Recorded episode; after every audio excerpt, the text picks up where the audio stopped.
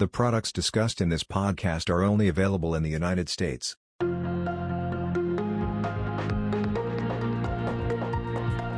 Hello, and welcome to Quarterly Updates, where our active portfolio managers share their thoughts on the markets as well as their funds. I'm John Kavolis, and I'm an investment strategist here at Natixis. Today, I'm joined by Eileen Riley, a co portfolio manager of the Loomis Sayles Global Allocation Fund. Eileen, thank you for joining us today. Thank you, John. So, I think we get started um, here. And with the first quarter, we really saw a nice start to 2023's calendar year for global markets. Eileen, would you mind walking us through it, some of the top contributors to the global allocation portfolio? Sure, John. If we start on the equity side of the portfolio, our um, most significant contributors to performance from the equity holdings were NVIDIA, Salesforce, and Airbnb. Uh, these were some of the largest detractors to our performance last calendar year. And so we saw an improved performance in these names specifically in the first quarter. For NVIDIA specifically, their 4Q earnings report was solid. Uh, they saw improvement in the gaming segment as they worked through some of their inventory issues. And also in the data center part of their business, uh, the quarter reported it wasn't without challenges, but we are still seeing strength in the US hyperscalers and demand for their newest um, H100 and A100 chips appear to be healthy despite some of the restrictions that came in play last year on sales of these types of chips into China. Then on Salesforce specifically, uh, they announced a solid quarter and um, strong fiscal 24 guidance. Um, ahead of the targets that the company had actually announced at their investor day just a few months prior. And then let third name there, Airbnb. Those shares performed well in the quarter also. Um, also following, um, you know, good quarterly earnings, good guidance. And this is a business that continues to execute well. Uh, they have positive top line and strong progression also on their margins. Then on the fixed income side of the portfolio, uh, positioning along the yield curve and our duration stance contributed positively to performance. Um, positioning in the US dollar and euro pay markets contributed. And then within currency, notably the allocations to the euro and the British pound uh, were positive um, as these currencies strengthened in this time against the dollar. Thank you, Eileen. It's great to see some of those equity names specifically that really struggled last year um, really rebound and show the importance of being a long term investor. Um, would you be able to walk through some of the detractors for the first quarter for the global allocation portfolio as well? Absolutely. So, on the detractor side of the ledger, so to speak, within equities, I would highlight three holdings uh, for the quarter Zions Bank, United Health Group, and Home Depot. Uh, Zion specifically was a significant underperformer in terms of the share price in the quarter as investors were concerned around the entire bank space, but in particular around some of the mid-sized regional banks' deposit outflows, the rising costs of the deposits, uh, also, which um, can put pressure on profitability. You know, these concerns were obviously exacerbated by um, the news that's been well covered around the failure of Silicon Valley Bank and uh, another regional bank that happened sort of mid March, you know, following the deposit runs we saw there in those names specifically for United Health Group.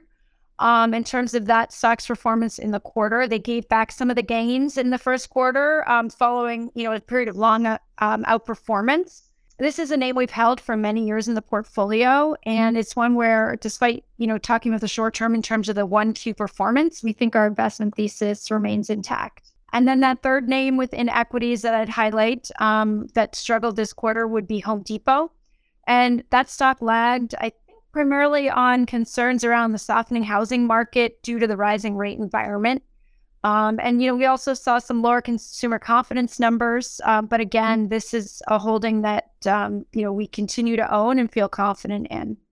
And then specifically on um, the fixed income side, there was some security specific selections within, uh, I would say, the sectors of communications and transportation that were challenging for performance you know, within communication, um, specifically Dish Network, uh, weighed on performance on the fixed income side, and that you know reflects some of the secular decline um, that the company is experiencing in their satellite video business. And that within transportation, I would highlight Southwest Airlines, which detracted from performance in the quarter, particularly around concerns around the the company's earnings and um, pre-tax margin declines in the you know, fourth quarter that was reported um, in Q1. So thank you, Eileen. That's a lot covering there. It's not surprising we saw some of the banking names be some of the weaker performers, especially going on uh, in the past first quarter. Um, now that we've really covered uh, the performance drivers, w- let's turn it to potentially the current portfolio allocation. What does the current asset allocation look like in the portfolio? And were there any changes worth mentioning during the quarter that the team technically changed? In this quarter, specifically in Q1, we made no changes to our target allocation at that level. Any changes you made in the portfolio were at um, the security selection level. Thank you. And were there any changes to the current geographic allocation of the fund? Um, and has that changed over the past three months? Yeah, you know, there hasn't been a significant change. Where we are now is driven by our bottom up investment process. And we're holding about 68% in US domiciled securities about 18% in Europe, 10% in EM, and then about 4% in developed Asia. And as I said, this isn't a significant change um, in the geographic exposures over the course of the quarter.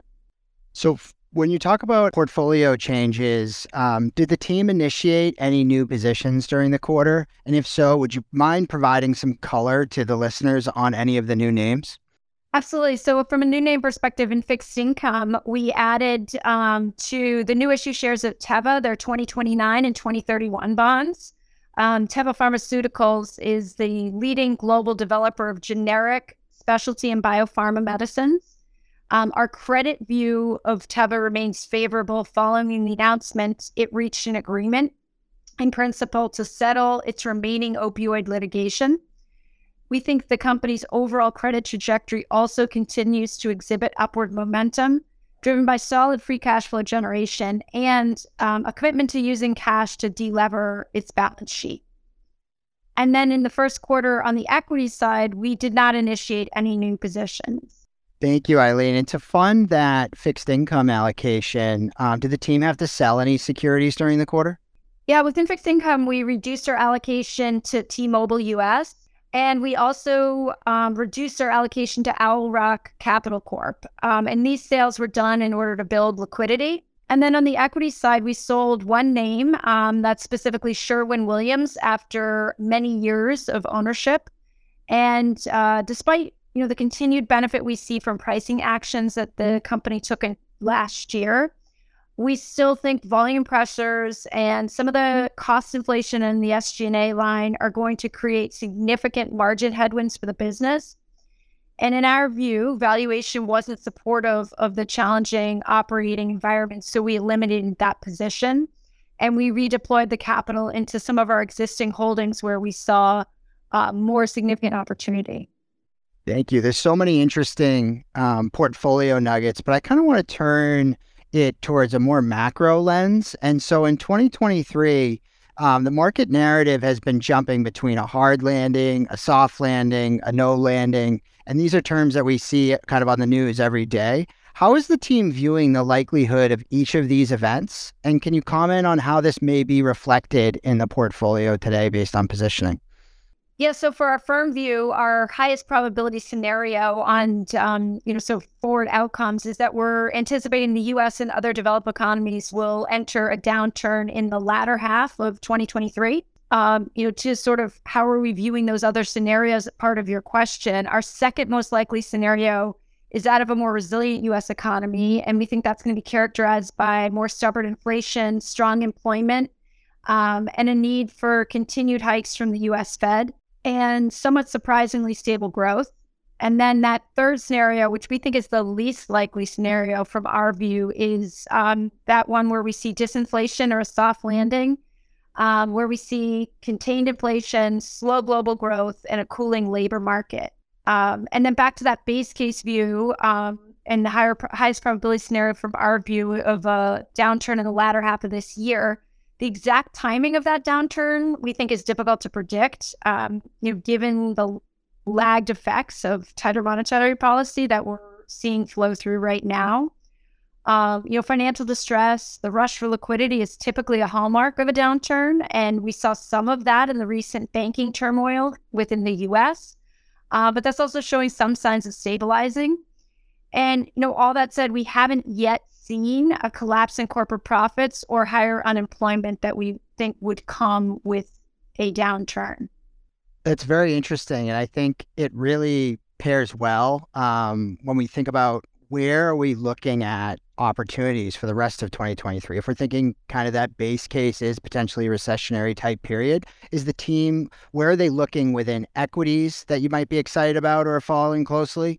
And how are you positioned within fixed income or seeing opportunities there that might be interesting, um, kind of pairing with your base case? Yeah. So across this portfolio, we always are focused on security selection.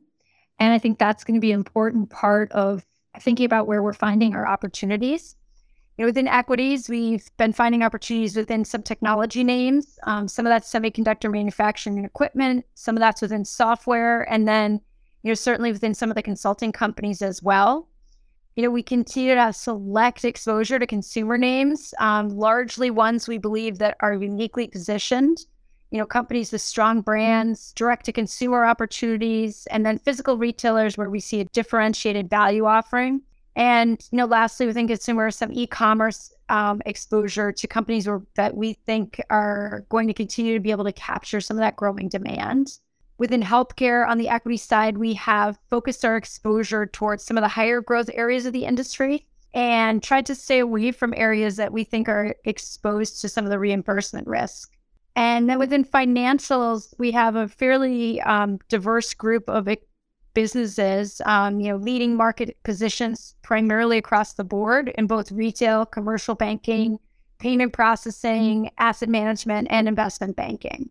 Then, if we look at the fixed income side of the portfolio, where we, how are we positioned uh, in non-U.S. fixed income?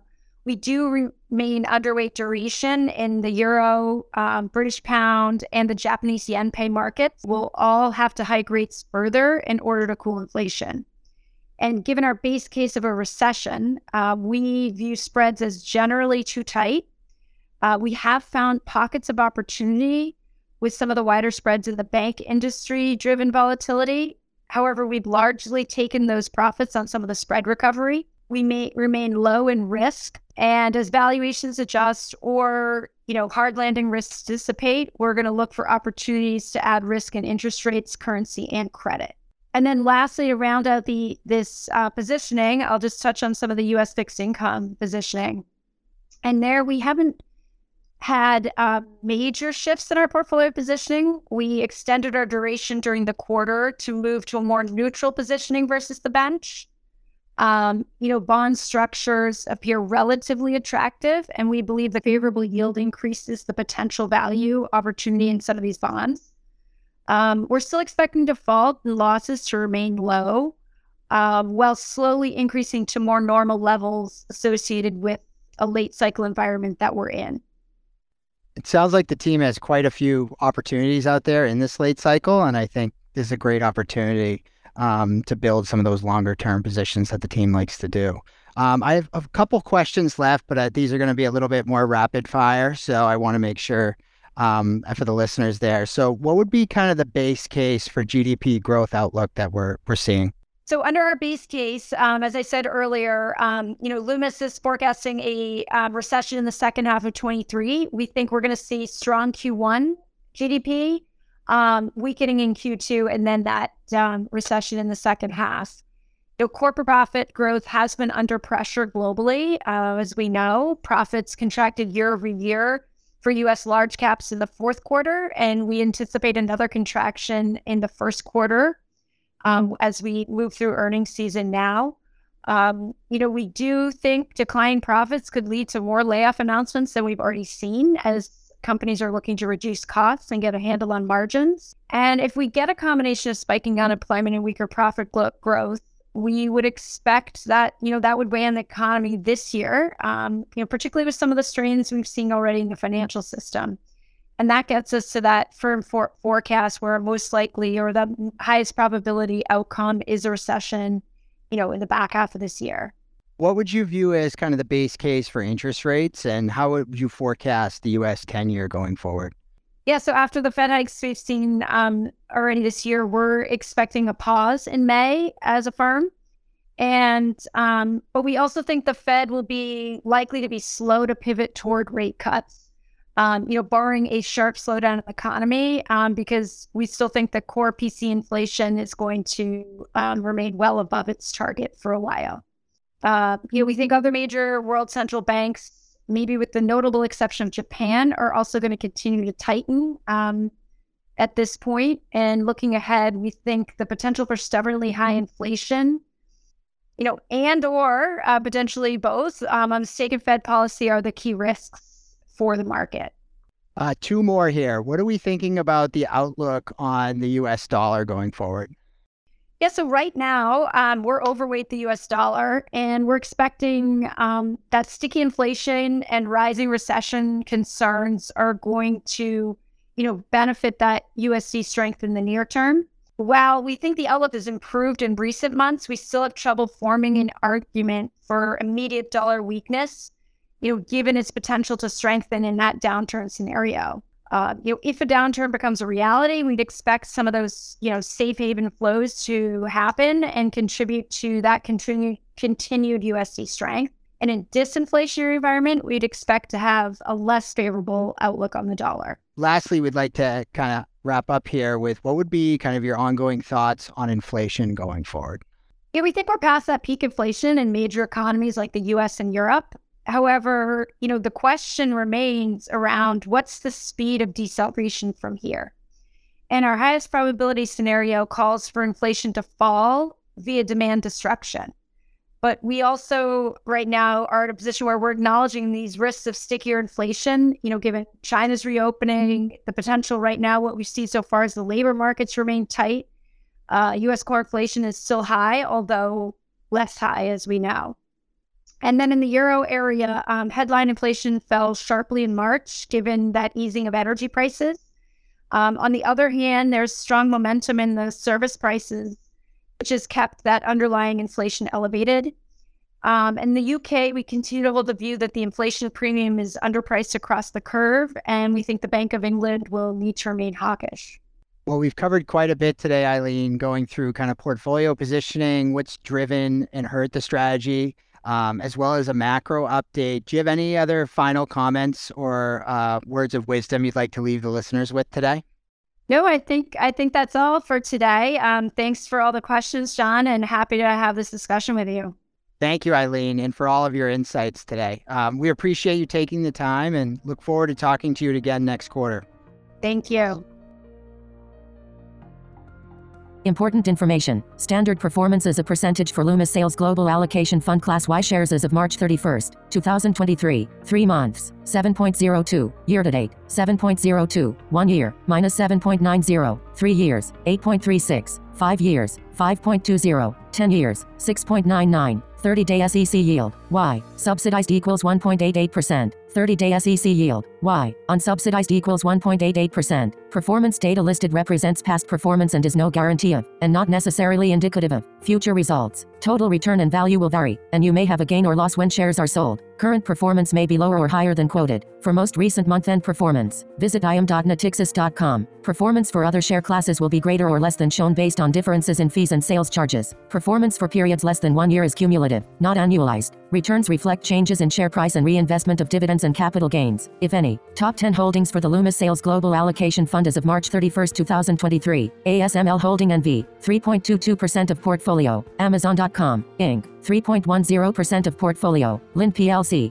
2.99% of portfolio. LVMH Moët Hennessy Louis Vuitton SE, 2.90% of portfolio. Alphabet, Inc., Class A, 2.89% of portfolio. S&P Global, Inc., 2.82% of portfolio. Airbnb, Inc., Class A, 2.78% of portfolio. Salesforce, Inc., 2.76% of portfolio. MasterCard, Inc., Class A, 2.75% of portfolio. Accenture plc Class A, 2.62% of portfolio. Gross and net expense ratios for Class Y of the fund are 0.89% and 0.89%, respectively. As of the most recent prospectus, the investment advisor has contractually agreed to waive fees and or reimburse expenses, with certain exceptions once the expense cap of the fund has been exceeded. This arrangement is set to expire on January 31, 2024. When an expense cap has not been exceeded, the gross and net expense ratios and or yields may be the same. S&P 500 index is a widely recognized measure of US stock market performance. It is an unmanaged index of 500 common stocks chosen for market size, liquidity, and industry group representation, among other factors. It also measures the performance of the large cap segment of the US equities market. EBITDA, or earnings before interest, taxes, depreciation, and amortization, is a measure of a company's overall financial performance and is used as an alternative to net income in some circumstances. The European Central Bank, ECB, is the central bank responsible for monetary policy of those European Union EU member countries which have adopted the euro currency. This region is known as the Eurozone and currently comprises 19 members. The Bank of England BO is the central bank for the United Kingdom. Equity securities are volatile and can decline significantly in response to broad market and economic conditions. Fixed income securities may carry one or more of the following risks Credit, interest rate. As interest rates rise, bond prices usually fall. Inflation and liquidity. Foreign and emerging market securities may be subject to greater political, economic, environmental, credit, currency and information risks. Foreign securities may be subject to higher volatility than U.S. securities, due to varying degrees of regulation and limited liquidity. These risks are magnified in emerging markets. Below investment grade fixed income securities may be subject to greater risks, including the risk of default, than other fixed income securities. Currency exchange rates between the U.S. dollar and foreign currencies may cause the value of the fund's investments to decline. Investment grade refers to bonds rated BBB or higher. Ratings are determined by third party rating agencies such as Standard & Poor's or Moody's and are an indication of a bond's credit quality. Gross domestic product, GDP, is the total monetary or market value of all the finished goods and services produced within a country's borders in a specific time period. As a broad measure of overall domestic production, it functions as a comprehensive scorecard of a given country's economic health. Developed markets are countries with a high standard of living, a well run stock market, and, mostly,